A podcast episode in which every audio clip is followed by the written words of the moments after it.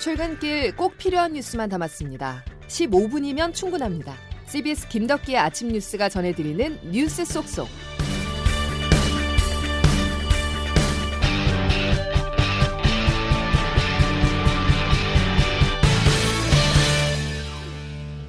여러분 안녕하십니까? 12월 4일 김덕기 아침 뉴스입니다. 코로나19 3차 대유행 속에 치러진 2021학년도 대학 수학 능력 시험이 무사히 마무리됐습니다. 수험생들은 이제 분석과 전략 수립에 집중해야 하는데요. 전문가들은 이번 수능이 대체로 지난해와 비슷한 수준이라고 평가했습니다. 다만 고난도 문제는 줄고 결시율이 역대 최대를 기록해 중상위권 경쟁이 치열할 것이란 분석입니다. 첫 소식 황명문 기자입니다. 올해 수능은 전반적으로 평이하게 출제된 것으로 분석됐습니다. 수학 가형만 다소 까다롭게 출제되고 국어는 쉽게, 수학 나형과 영어는 지난해와 비슷하게 출제됐다는 평가입니다. 코로나19 여파로 제대로 수업을 받지 못한 고3 학년들의 상황을 고려해 예년보다 어렵지 않게 문제를 냈다는 설명입니다. 민찬홍 수능 출제위원장입니다. 이번 시험에서 특별히 어렵다는 인상을 받지 않도록 하는데 최대한 주의를 기울였습니다. 올해 수능 응시자는 역대 최저인 42만 6천여 명, 결시율은 13.17%로 역대 최고를 기록해 입시의 변수가 될 수 있습니다. 수능 상위 등급을 받는 학생 수가 더욱 적어질 수 있기 때문에 수험생의 부담이 커질 수 있습니다. 여기에 재수생 강세 현상도 이어질 전망이어서 중상위권 경쟁이 더욱 치열해질 것이란 분석이 나오고 있습니다. 이번 주말부터는 코로나로 연기된 대학별 논술고사와 면접이 줄줄이 이어집니다. 오는 23일 수능 성적 발표와 27일 수시 합격자 발표가 나면 곧바로 내년 1월 7일부터 대학별 정시 모집이 시작됩니다. CBS 뉴스 황명문입니다. 그간 힘들게 공부하고 지내왔던 시간을 생각하면 압박감을 털고 마음껏 즐기시라고 말씀드리고 싶지만 지금의 상황이 그렇지 못함이 안타깝습니다. 수능 시험 이후 해방감을 만끽하면 좋겠지만 코로나 현실은 그럴 수가 없습니다. 방역 당국의 호소처럼 국내 코로나19 신규 확진자는 여전히 500명대를 기록하는 등 확산세가 이어지고 있는데요. 이런 상황에서 수능을 끝낸 학생들이 번화가로 대거 쏟아져 나온다면 코로나19 흐름의 변수가 될 수 있습니다. 오늘 신규 확진자 규모 600명을 넘을 수 있다는 어두운 전망도 있는데요. 정부는 수도권의 거리두기 연장 가능성을 시사했습니다. 황영찬 기자입니다.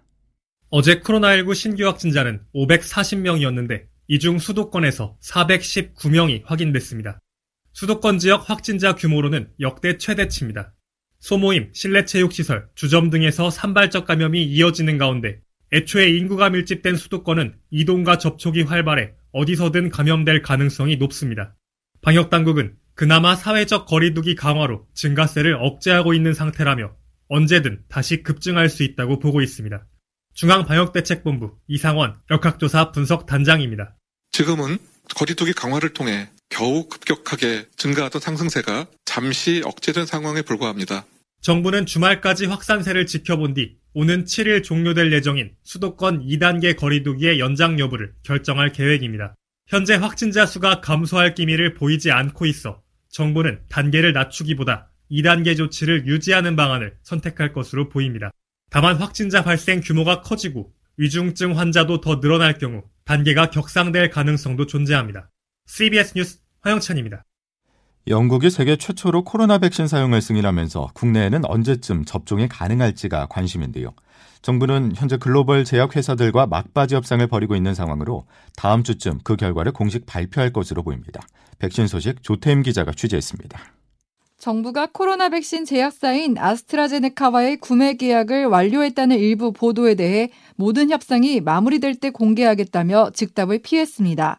정부는 아스트라제네카 외에 화이자와 모더나 등 다섯 개 업체와 협상을 벌여왔는데 계약 내용이 알려질 경우 다른 업체들과의 협상에 영향을 줄 수 있기 때문에 나중에 한꺼번에 공개하겠다는 겁니다.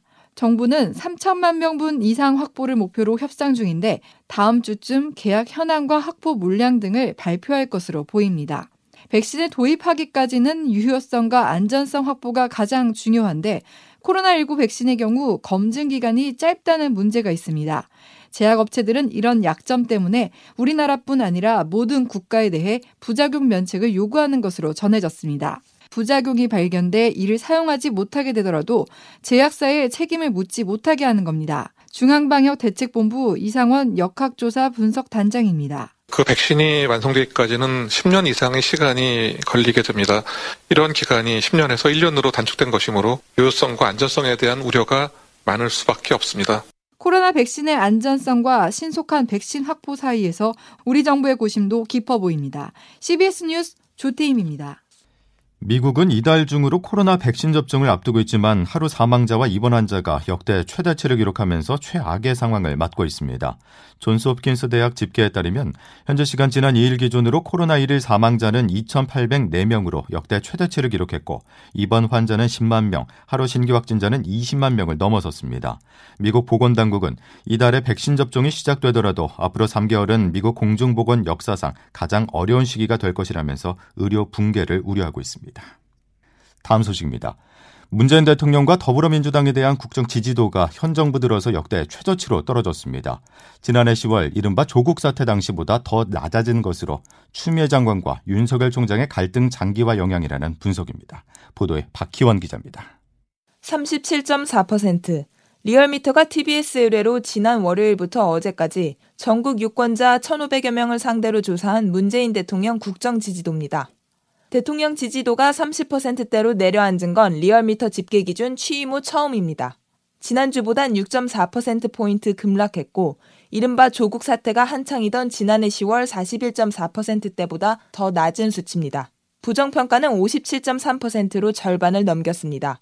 집권 여당인 더불어민주당도 정당별 지지도에서 현 정부 들어 최저치를 나타냈습니다. 28.9%를 기록한 민주당, 31.1%를 얻은 야당 국민의힘에 오차 범위에서 역전당했습니다. 보수야당이 여당 지지율을 넘어선 건 지난 2016년 박근혜 전 대통령 탄핵 정국 이후 두 번째입니다. 추미애 법무부 장관이 윤석열 검찰총장 직무정지를 결정한 뒤 이뤄진 이번 조사에서는 중도층보다 진보층에서 낙폭이 더 커 여권 내에서도 집토끼 이탈에 대한 위기감이 커지고 있습니다. 이번 여론조사의 오차 범위는 95% 신뢰 수준에서 플러스 마이너스 2.5%포인트고 자세한 내용은 중앙선거 여론조사 심의위원회 홈페이지를 참조하면 됩니다. CBS 뉴스 박희원입니다. 이런 가운데 문재인 대통령이 윤석열 검찰총장의 징계 절차와 관련해서 오랜 침묵을 깨고 입장을 내놨습니다. 절차적 정당성과 공정성이 중요하다고 강조했는데요. 현 시점에서 이 같은 발언이 나온 배경은 무엇일지 조은정 기자가 살펴봤습니다.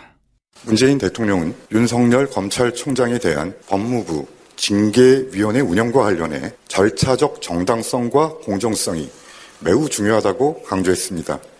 윤석열 검찰총장에 대한 징계위원회 개의를 앞두고 사회적 혼란이 커지자 문재인 대통령이 어제 청와대 강민석 대변인을 통해 이 같은 입장을 밝혔습니다.